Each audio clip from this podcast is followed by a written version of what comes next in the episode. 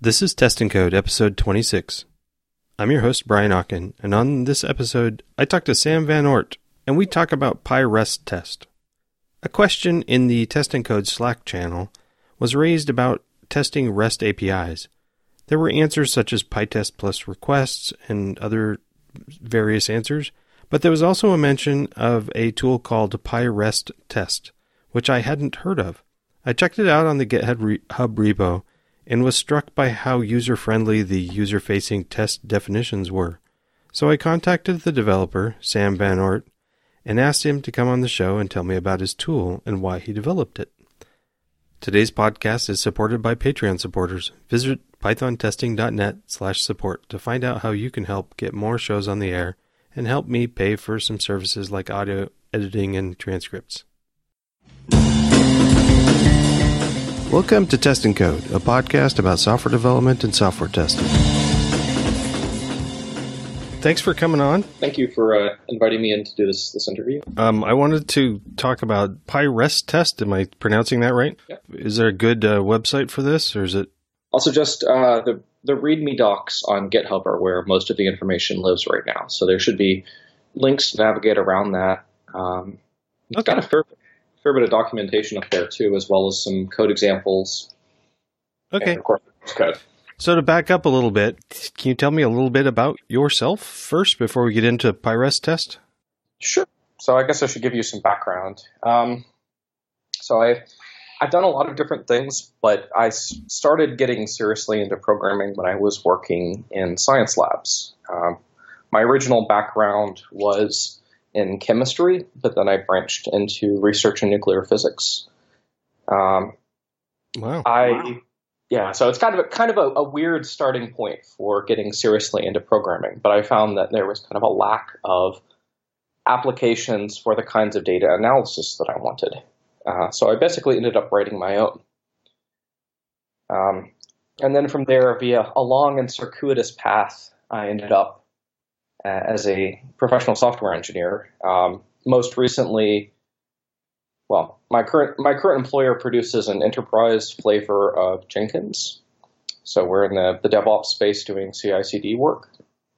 Uh, I'm a, currently a Jenkins core contributor.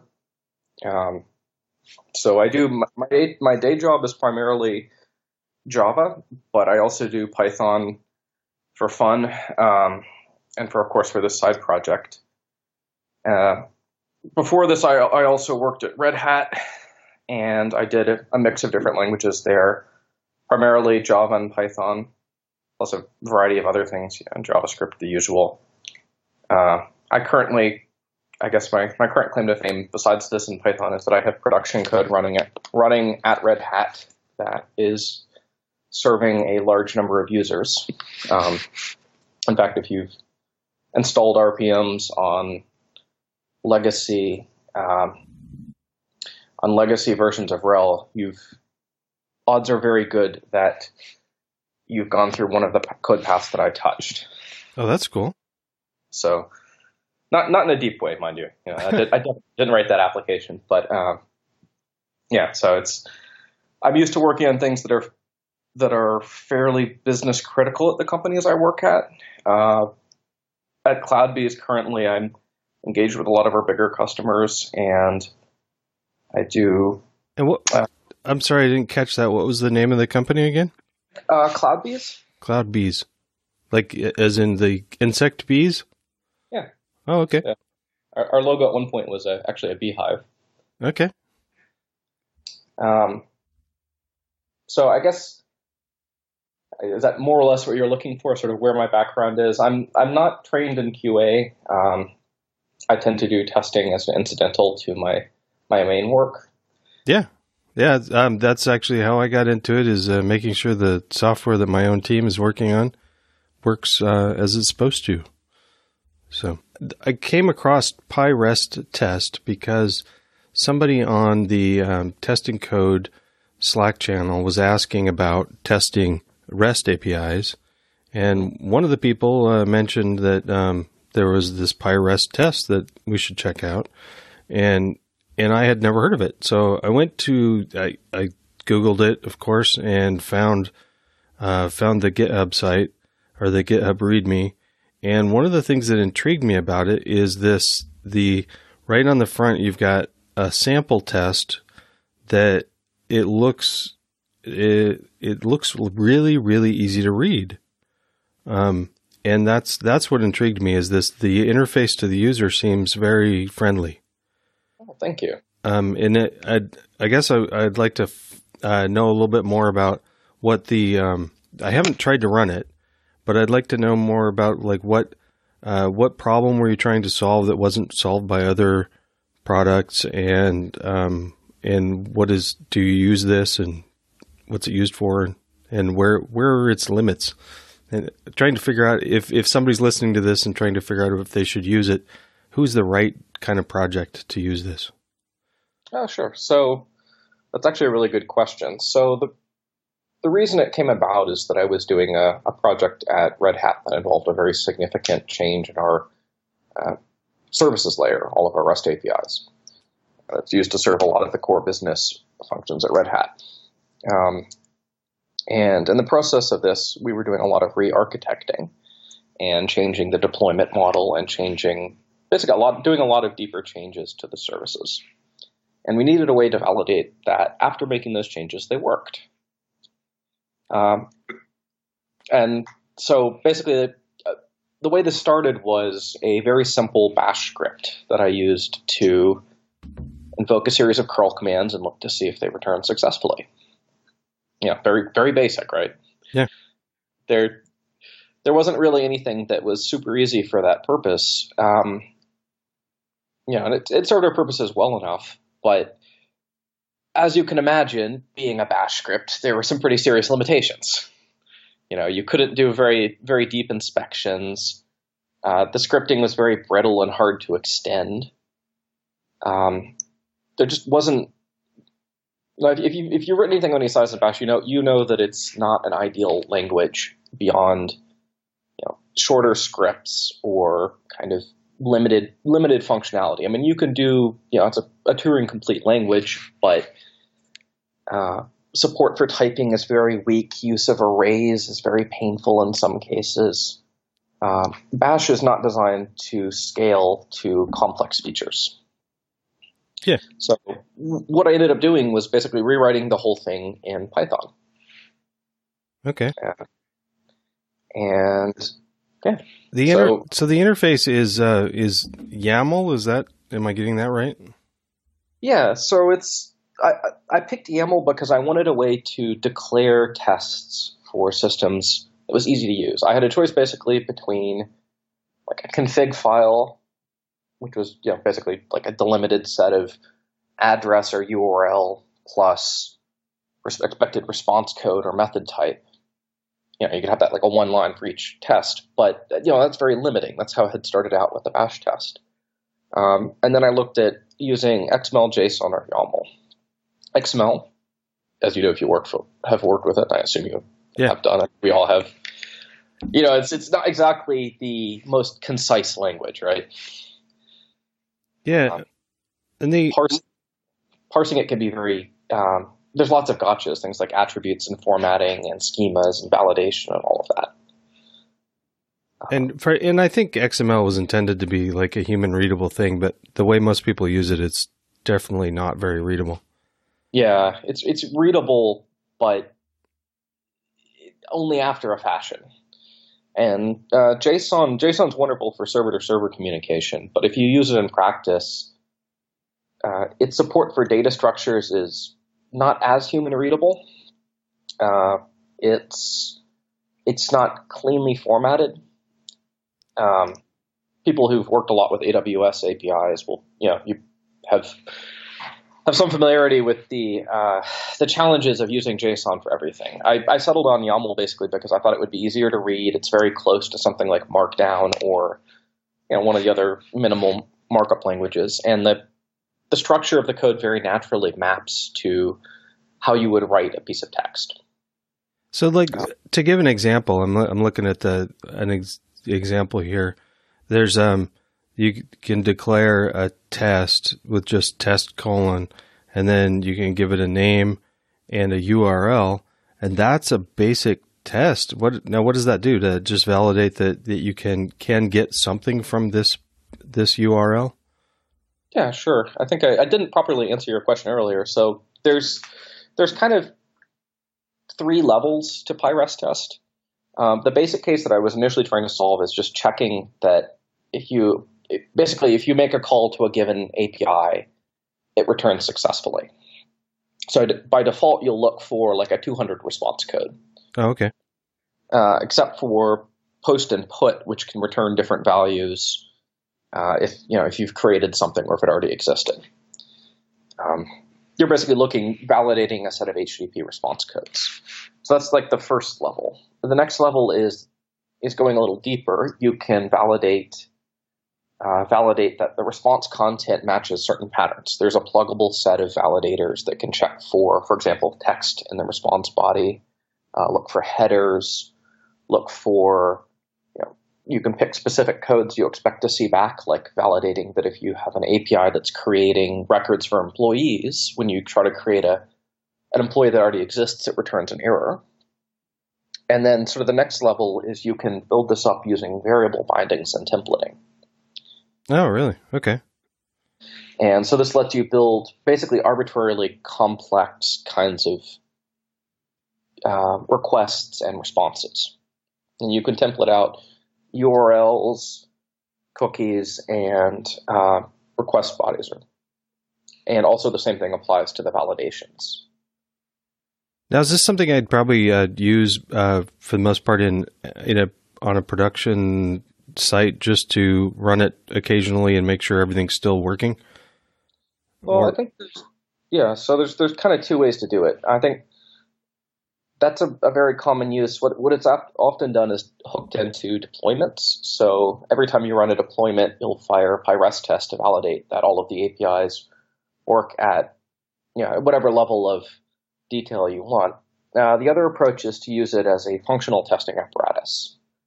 So you know, something a little bit higher level than just a basic unit test, but you're actually testing that when you launch your application, it works. You're testing, you know, from the external interface, all of your requests and responses behave as you'd expect. Yeah. Uh, okay.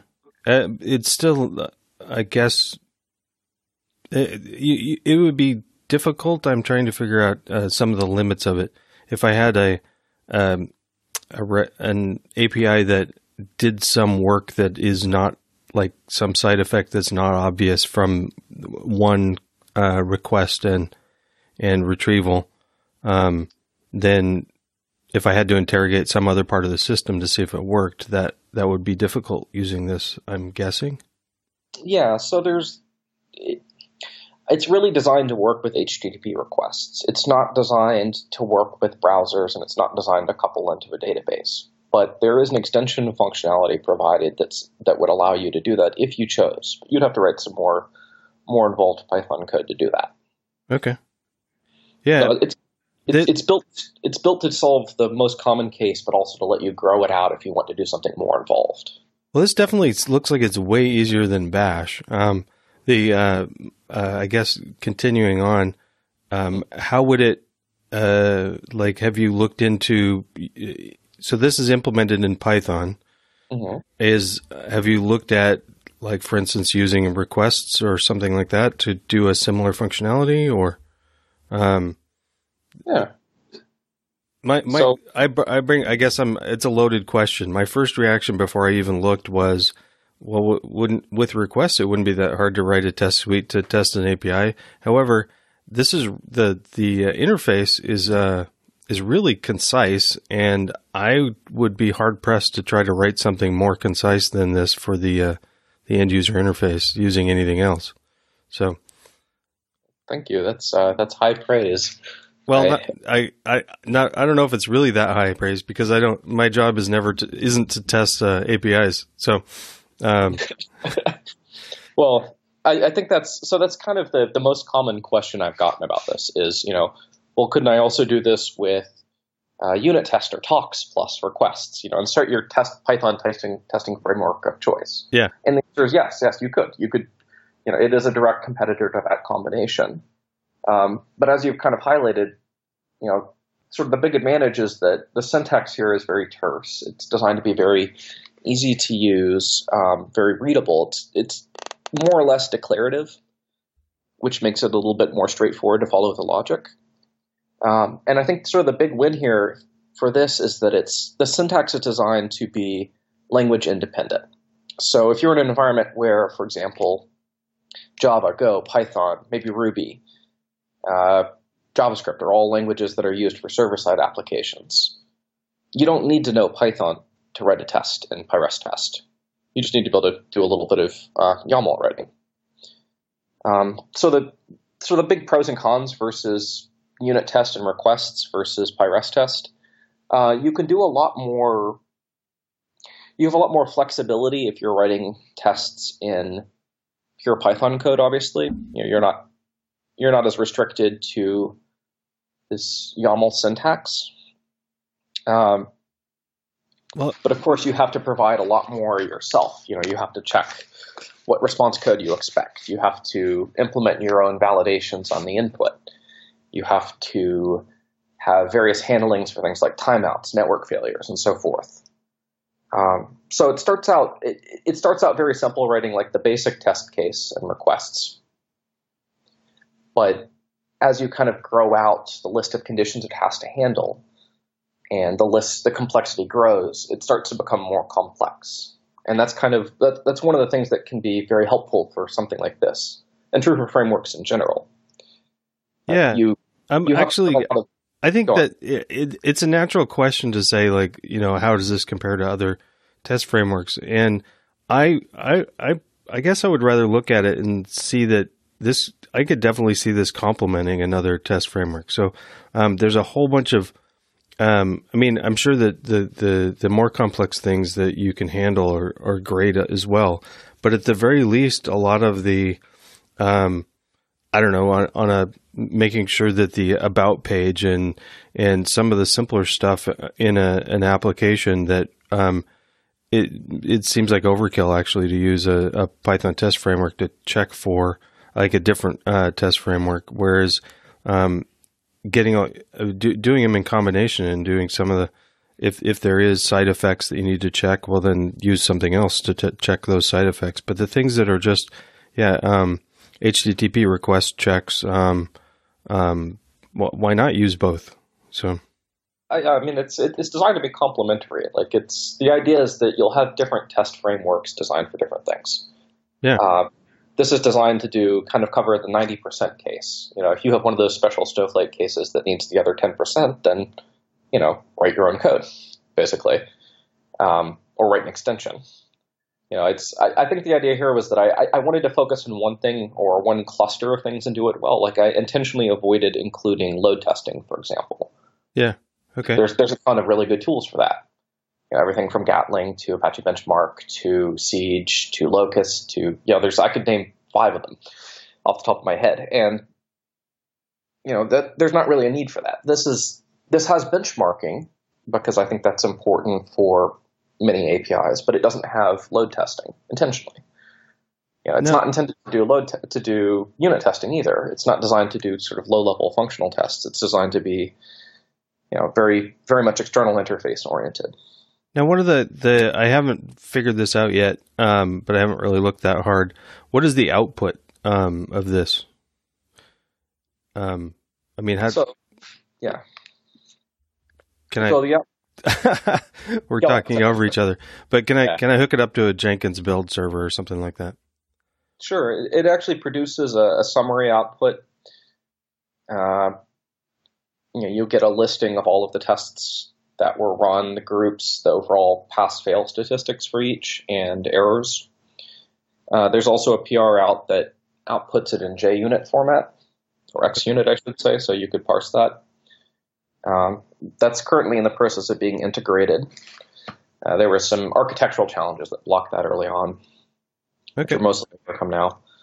Uh, yeah, so it's designed to integrate with that. It also provides, uh, if you want to hook it into scripting in something like Jenkins, it provides a response code. So if you just run it as a shell command, you'll get back like a failure if any of the tests fail. Oh, actually, that's great. So many Yeah. people, so many people forget to use um, uh, error codes now in command line stuff. So that's cool. It probably helps coming from a, a Linux background, yeah, having worked at Red Hat. Yeah, that's good. Uh, they uh, design a tool to do one thing well. Uh, I like it. Um, now, is this uh, is this is this an active project then right now? It's been a little bit quieter uh, lately because I've been kind of bogged down with work responsibilities. But yeah, it's still it's still under development. It still gets uh, issues and PRs submitted.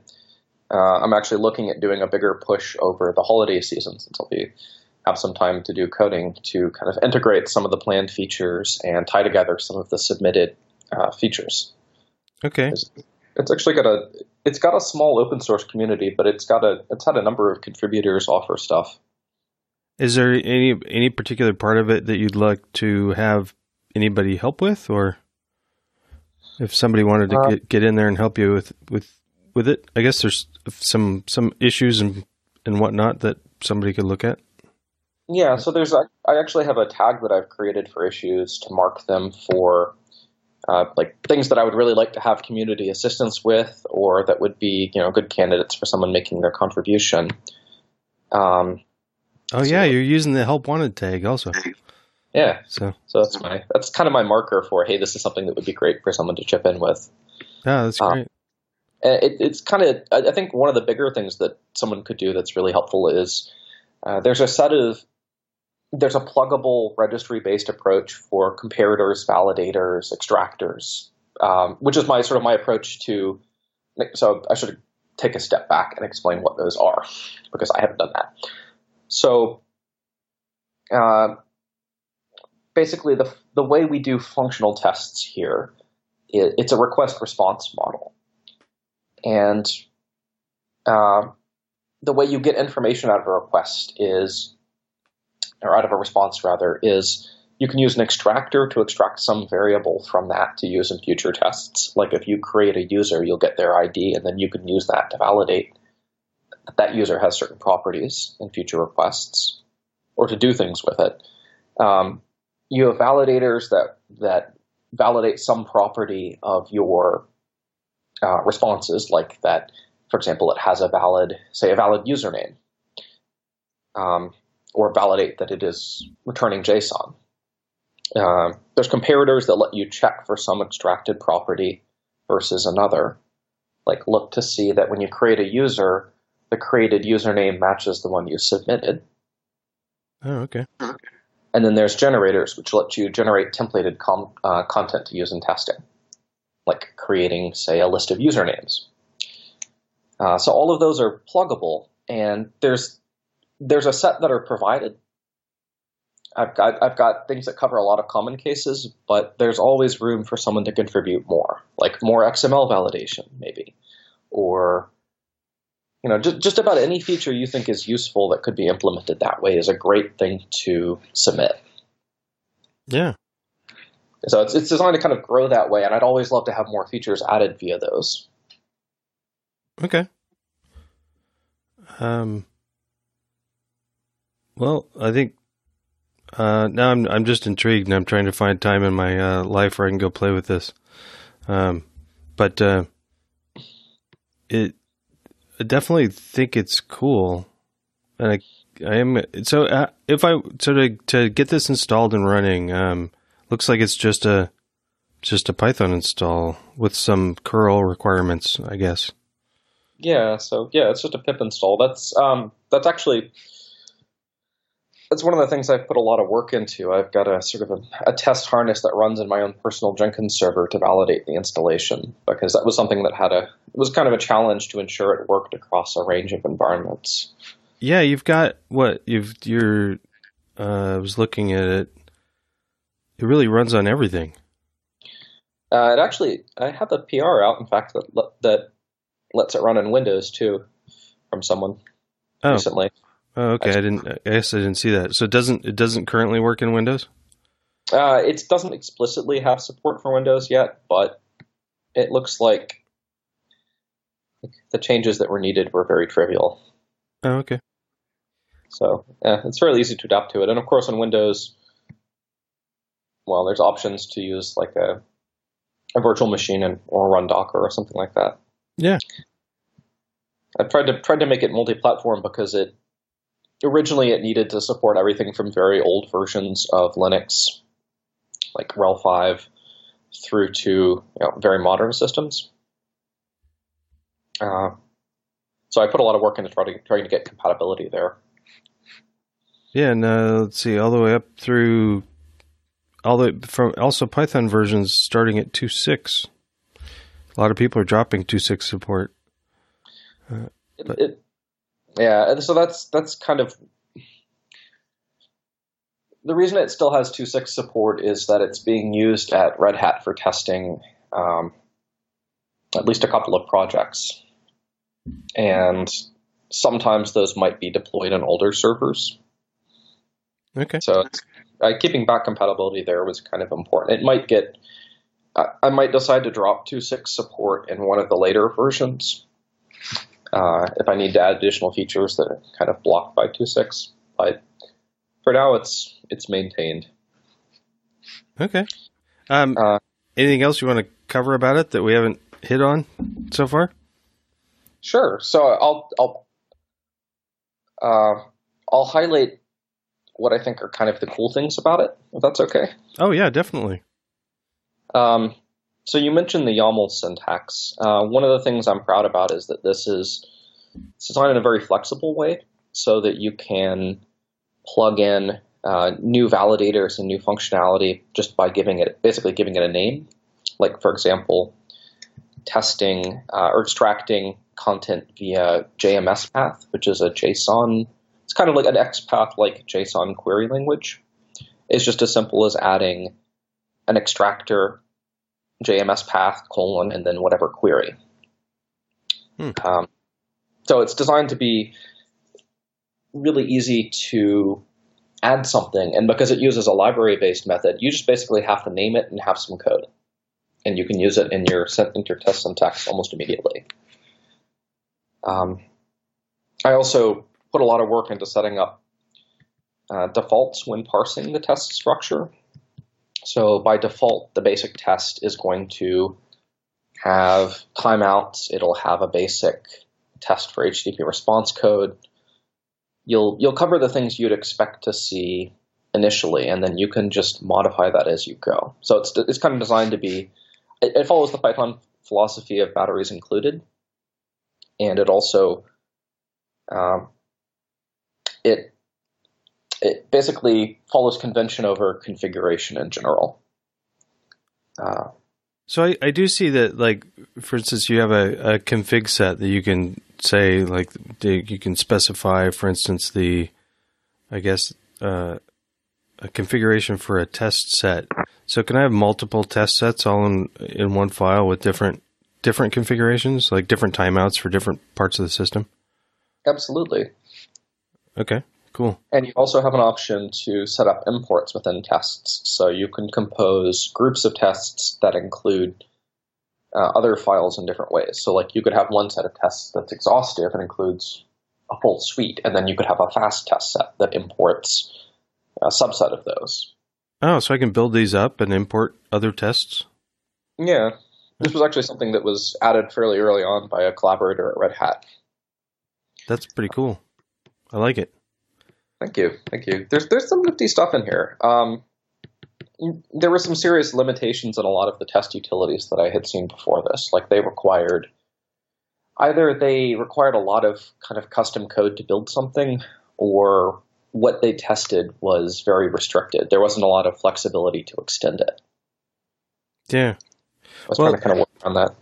Yeah, and uh, and I I'm, I really want to thank you for definitely coming on and talking about it. I'll give you a chance to, of course, to talk more about it. But one of the things I wanted to just mention was the the main reason why I was excited to get you on here was just this that it's the beginner mindset. The um or uh, what was the uh, uh, it's kind of a Zen thing of uh yeah it's a, the beginner beginner's mind.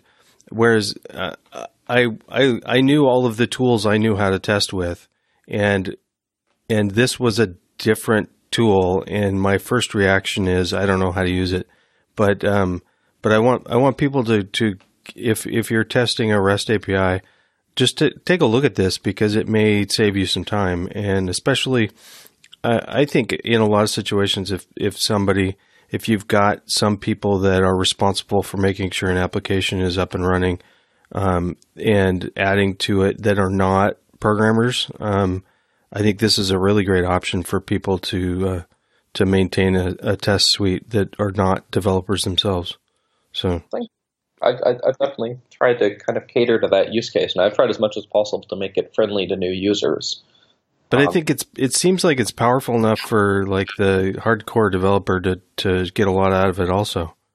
Uh, especially yeah. especially on a team like let's say we've got a uh, the development team is the test team and um, they don't have a lot of time to make sure that the re- regression suite and and just the like you I, I like that you uh, position it as um, a I mean, it could be more thorough testing, but it, at the very least, it's a really great way to do smoke testing of an application. So. Thank you. Yeah, I mean that's kind of one thing I, uh, one thing I was kind of looking to address is like how hard it is to get a, a lot of test suites up and running. You know, like you think in many cases, uh, you know, think about like setting up an environment, making sure that all of the things work, you know, all of the different components. Getting Selenium up and running, in particular, can be very painful. Um, I, I, wanted something that was very easy to land that you could use both on a server for smoke testing. It's designed to run uh, both locally on a server from a central test server or from a like a developer's box. Um, basically, I, I, just wanted to make this process a lot easier because I'd seen so many cases where it was very painful, and I was trying to do something about that. Yeah. Oh, I guess one of the things I, I haven't even noticed um, in looking at a lot of the examples, you don't give it doesn't you don't specify the the root of uh, an application. Is that specified in the the launching of the test, or how do I tell it the root? Correct. Um, there's a base URL that you give it. All of the tests are appended to that. Uh, there's a way to override that, of course. There's an option if you want to hard code the full URL there. But the, the intent there is you can just change the the server location to switch from running a test against a local application to, say, an application running in your test environment to uh, running in your production environment. Oh, okay. Yeah. So the, so then you have the exact same tests running in two different environments, and the base URL is going to be different. Okay. Yeah. Now now I get it. It's in. It's just one. It's like the first uh, the first argument on the command line. Yeah, Looks in like. fact, that's actually what we're what we were doing is uh, you basically you land a a config file that has the tests descriptions, and then you you know you have a little script that invokes that and gives the server URL. So you can actually, it, to some extent, it separates control of the test execution from control of the test definition, which can be important for, for example, for security. Yeah, yeah, and then um, of course those URLs are going to be different with, um, like you said, with a test bed or um, within a, a, continuous build environment. So, um, okay, I interrupted you, but um, any more cool features you want to highlight? Well, um, I think the the way I did the extensions with support for separate uh, extract, validate, compare, generate I haven't really seen that approach used in any other testing frameworks. Uh, maybe you know of one that does. I'd be curious to take a look at how other people have done it. Um, I've certainly borrowed ideas wherever I wherever I think there's something useful that someone else does. Um, but I, I, I, really I made some mistakes in the early design. I think because I was still kind of learning some of the more abstruse concept uh, abstruse aspects of Python. But I think that was a really good architectural decision that I made because it lets you compose compose everything very flexibly. It's the same approach as, for example, Bash scripting.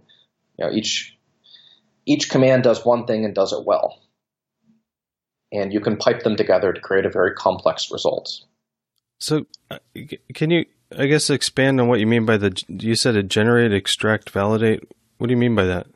Yeah, so it's, it's laid out in the um, the docs have a section uh, advanced guide that goes into this in detail if people are curious about how how you can put it together. But basically, the idea is you're creating sort of a pipeline for all of your test scenarios. Um, for each request, you know, you've got templating and variables that are stored in the context, and you know each test can build on the test before that. So, for example, you one common case would be you create a test user. Let's say you set up to uh, give them permissions. You validate that the permissions are what they want to be, like what they should be. You validate that the user can't access things they're not supposed to. You validate that the user can then be disable their account or delete their account.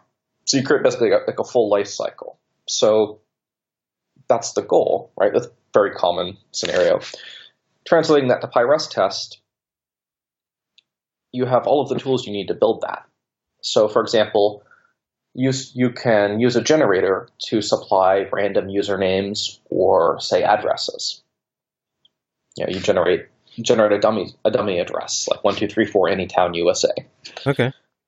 Um, and then you, or like say Bob Smith, you, you can use a, a list of different possibilities for the generators, and then so that so that, that gives you like the first part, the, the templating using a generator to generate dummy data. Then you can plug that plug the output of that into your next test by using an extractor to pull out the user ID, the username, uh, and store that to a variable. You can then use that in your next your next test to validate that that user has the properties you want using a validator that compares the variable to the extracted output from your response. And you look up, say, look up the user.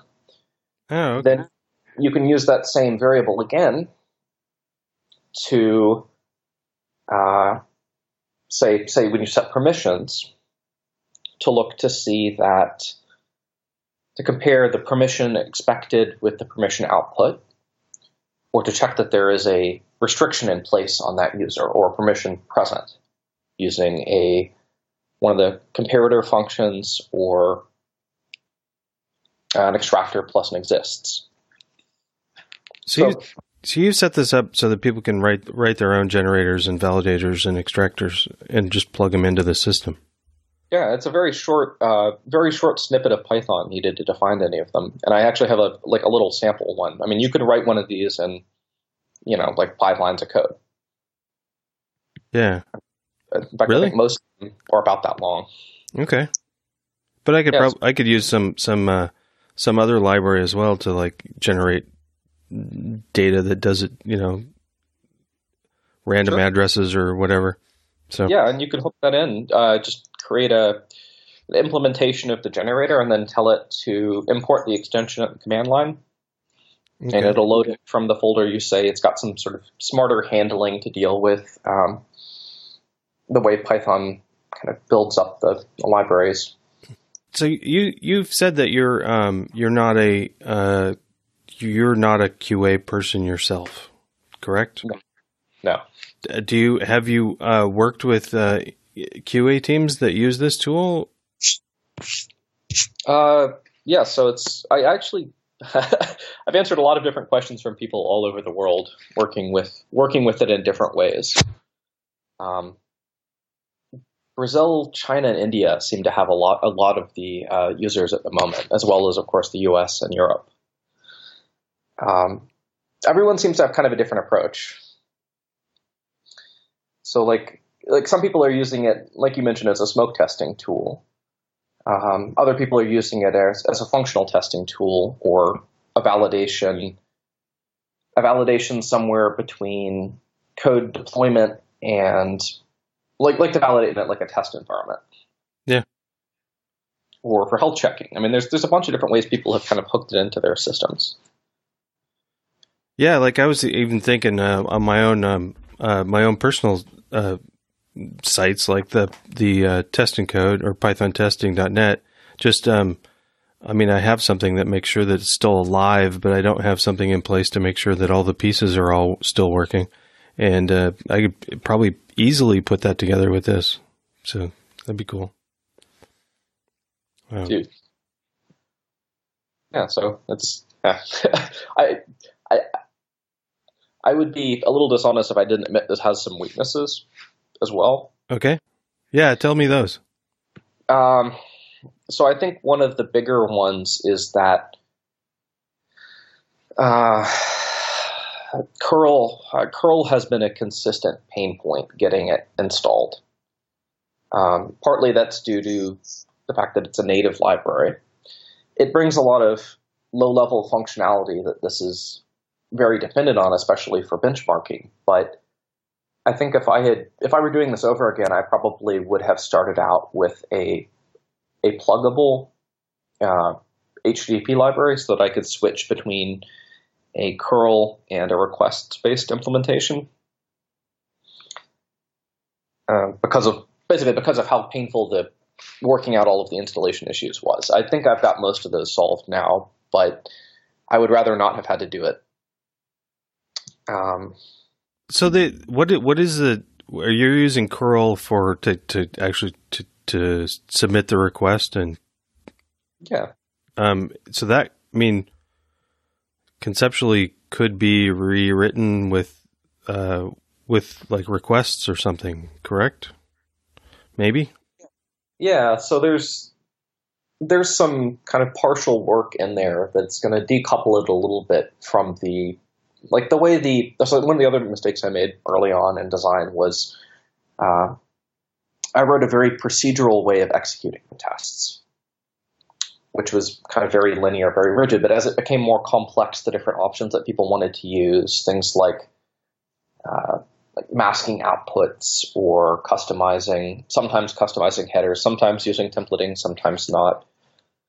Uh, I had to add a lot more conditional logic uh, so I, I'm, kind of working on, I guess, isolating those into smaller functions, which will make it also a lot easier to pull out uh, to pull out the curl part and replace with requests, or allow different ways of, of outputting the results. Okay. Uh, I will say that for people who are curious about requests versus PyCurl, uh, PyCurl is very fast in comparison. It's great for benchmarking because you get a lot of low level control. You could do just about anything you might possibly want to do with HTTP requests and responses, but it has a lot of quirks to it. I strongly, I would strongly encourage people who are looking at doing networking to try requests first, and then only go to PyCurl if they need the performance or the low level functionality. And so, what were the what was the reason um, that uh, pyresttest uses curl? Is it which of those or both? Uh, it's a combination of the low level functionality and the fact that I wanted to do benchmarking. And libcurl makes it very easy to gather timing information, like time to connect, DNS lookup time, time to the, the first response from the server, server processing time, and then how long it takes to transmit the data. A request doesn't really make that very straightforward. And and how are you using some of that data? Like well, you can yeah, so you can actually get an output of all of the different timing information uh, from a benchmark. So it's it supports basically it supports pulling out any any of the statistics you can get from curl, everything from bytes sent to bytes received to uh, each component of timing. It also supports aggregates across those benchmarks. So you can do, for example, the the median, uh, the average, the uh, the geometric average. There's a couple of different ways of doing it. Um, okay. So like you, you can get basically get the statistics for every request or aggregated across say 100 runs. Oh. Does it build up on it then?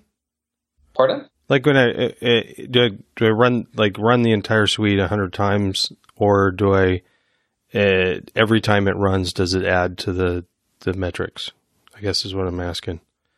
Um, I was get I would guess that you specify that I want to.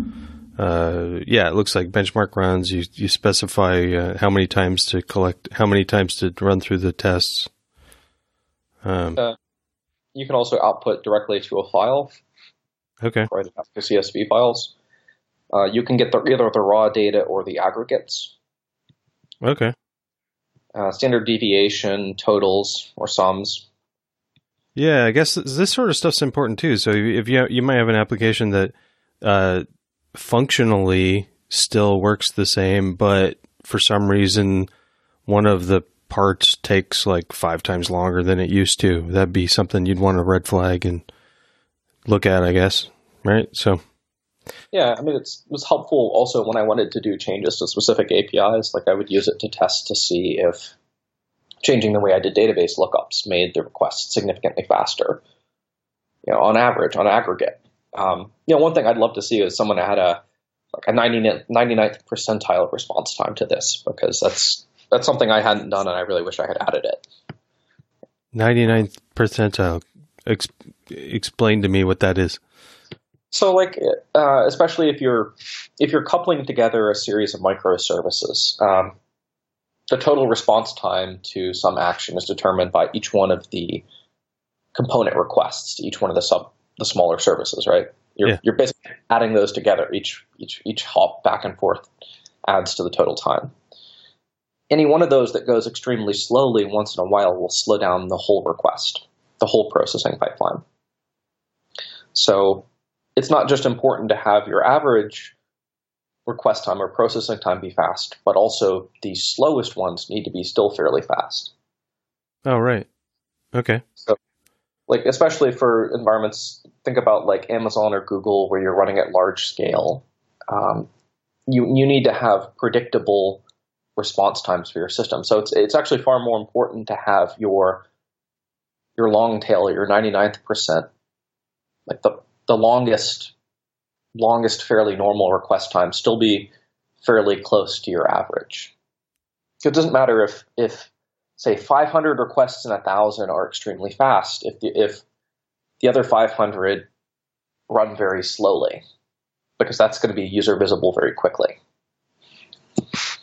Yeah, if, just takes one. Know, sometimes it only just takes one bad experience for somebody to leave, right? Exactly. Like I think about pulling up email. You know, if you if your email inbox loads very quickly a hundred times, and then one time in a hundred it takes like five minutes to load, you're going to be pretty cranky. Yeah, users are darn picky. oh yeah, they're they're going to notice the one five minute loading. They're not going to notice the other hundred that were very fast. Yeah, definitely. Okay. So okay, so this is one of your. Do you have uh, other projects that you're working on other than this that you uh, just um, is it, I guess I, I didn't ask this. Is this um, something that you're still uh, developing at, at work uh, on during work time, or is this a side project? This one's a side project for me. Um, I was doing a little bit of work time when I was at Red Hat, but I, my day job is you know, it's primarily Jenkins related, so this is personal stuff. Uh, I, I, do have some other side projects that I've that I've done. I don't have any other ones that are very active at the moment that aren't related to my work things. Um, I have done some little like benchmarking. There's a benchmarking library I, I put together to test the different HTTP libraries. That's how I know that PyCurl is much faster than requests, for example. Okay. And I've got numbers for that. A little bit of this, a little bit of that. All Most right. of them are small. Cool. So what's the um um I I guess I got nothing else other than uh, just um I think it's really awesome that you put this together and I'm um glad that you came on the show to share it with us. Well, thank you. I, I guess I, I should ask. This is sort of my first time doing an interview like this. You know, is this the kind of things that you wanted to know about? Am I, am I, you know, is this you know, what, I'm, I'm I'm new at this too. I wanted a um um so the my my background mostly is a, as a developer, but for gosh, for a very long time, I've been very involved with um the part of developing that's making sure that your stuff works, and um and also being um in development teams where there's not um there's not QA, uh, a dedicated QA team, and so there's um, there is I found there's a lack of information out. There's information out there on how to do test driven development, but the test driven development is focused on unit tests and all of that that pipeline of t- TDD and XP and all that assumes that you can ignore the big picture because the QA team is going to take care of that. And and so I that's one of the, the, reasons why I started this was to talk about a lot of things, but one of them is um, um, what what do you do when there's no QA team? The development team has to spend their time testing a little different. Um, you can't spend half your time writing unit tests and half your time writing code, and then there's no other half of your time left over to do system level tests. Uh, and that's um, that's a problem I've seen. And the um, it, the other thing is um, I'm really wanted to try to find out more about how other people test stuff. So um, I, most of the time I'm making up my own stuff and and how we test. And uh, listening to other people is really important. Finding out what what people are t- using to test. So. So I'm, I'm kind of curious what like what, what you're seeing as far as system level testing because I'm, you know, I see my own corner of the world obviously, and I try to keep abreast of what's going on. But you know, there's there's always new things coming out. So what do you what do you I guess repeat the question? So I guess I I was just kind of curious what you've what you've seen in terms of system level testing as separate from unit testing and maybe maybe browser testing. Oh, um, the the uh, most of my time is not spent on web applications, so um, I I deal with environments that are not. Uh, I don't have to deal with a browser, um, but uh, the uh, there's a lot of there's a lot of complex systems that um, involve lots of teams and lots of development and um, there's there's got to be a, a, reasonably quick way to make sure everything works from top to bottom, and and not just um, uh, looking at looking at one little corner of your world. Uh, my my uh, work right now is uh, and has been for my career has been in uh, uh, electronic test instruments. So we use right now we use Python test tools to test um, test instruments and that's uh, the interface is visible via Python, or you can. It's a it's a text based interface, and uh, you you can make things happen. You can send send things and make settings, and then you have to check to see if the results are correct or the side effect is correct. Um, the, these sorts of checks are common across a lot of stuff, and one of the things I've seen now as as web interfaces have come become more complex with microservices and and multiple teams and multiple layers is there it's similar to the embedded world where there isn't one person that's the expert of the entire system anymore. It's a lot of people working together and it's a similar complex problems. So. It's always the boundaries that get you isn't it? Yeah so that that, that that's one of my um i am pushing an uphill battle to to fight for tests that are at a larger scale rather than unit tests.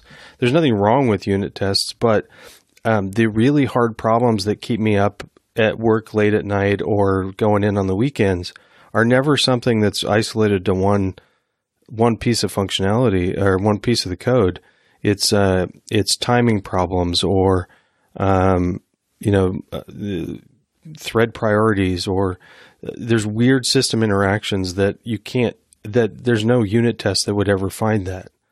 So and setting up a, a full system environment is also very challenging. It's one of the things that I've I've, I've kind of tried to cope with uh, working in the Jenkins project is how to test in a fairly realistic scenario. Does your does your server application start up? Will it start across you know different say different Linux distributions? does it you know, do all of the things work? Yeah, that, would, that's a hard problem. Yeah. I, I fortunately have to. Uh, I u- usually have one piece of hardware that that um, that I have to deal with, and not uh, multiple environments. Uh, but but then we I also deal with uh, different problems like um, that. Uh, even a very simple round trip test takes um, takes quite a while because I've got latencies with things like um, settling delays and um, just the timing interaction for the entire electronic system. So, anyway, I'd like to check out some more of your uh, podcast to see if there's some interesting interesting things in there that I might be able to apply because it sounds like you're coping with a very challenging problem. I also want to give a. I mean, there's there's a lot of great. One of the things I picked Python is that there's the the testing testing within on, and how to do tests is very active right now in Python. I don't know if it is in other areas, but I, I like Python and it is here. The uh, PyTest community is is pushing the boundaries, I believe, on on on how to do uh, a very good test um, environment that's um, that's that's as as elegant as possible without being too magical. And then um, the um, and I I don't want to dismiss unittest too. Uh, the unittest within Python is is a pretty it's it's often dismissed as being too complex, but it is still being developed and it's a pretty powerful piece of software as well. So I wanted to uh, bring a voice to some, some people that really weren't heard heard about a lot. I like listening to podcasts and I like listening to technical stuff, but the um, the the I'm not a web developer, so I wanted to create content or create content that is applicable to web people and everybody else as well. So it's very it's very interesting. I think Python is a wonderful language to develop in because it's got such a such a dynamic community, uh, and there's there's often more than one solution to your problem in terms of libraries, and there's a lot of growth and development with new new approaches and new ideas. Yeah. It makes it very exciting. Well, you know what's funny is I thought I was going to have like about a 20 minute conversation with you, and it looks like we're pushing an hour or so. Um, I, I, we should probably wrap it up. But I, I is there any uh, particular call to action you'd like to say before we go?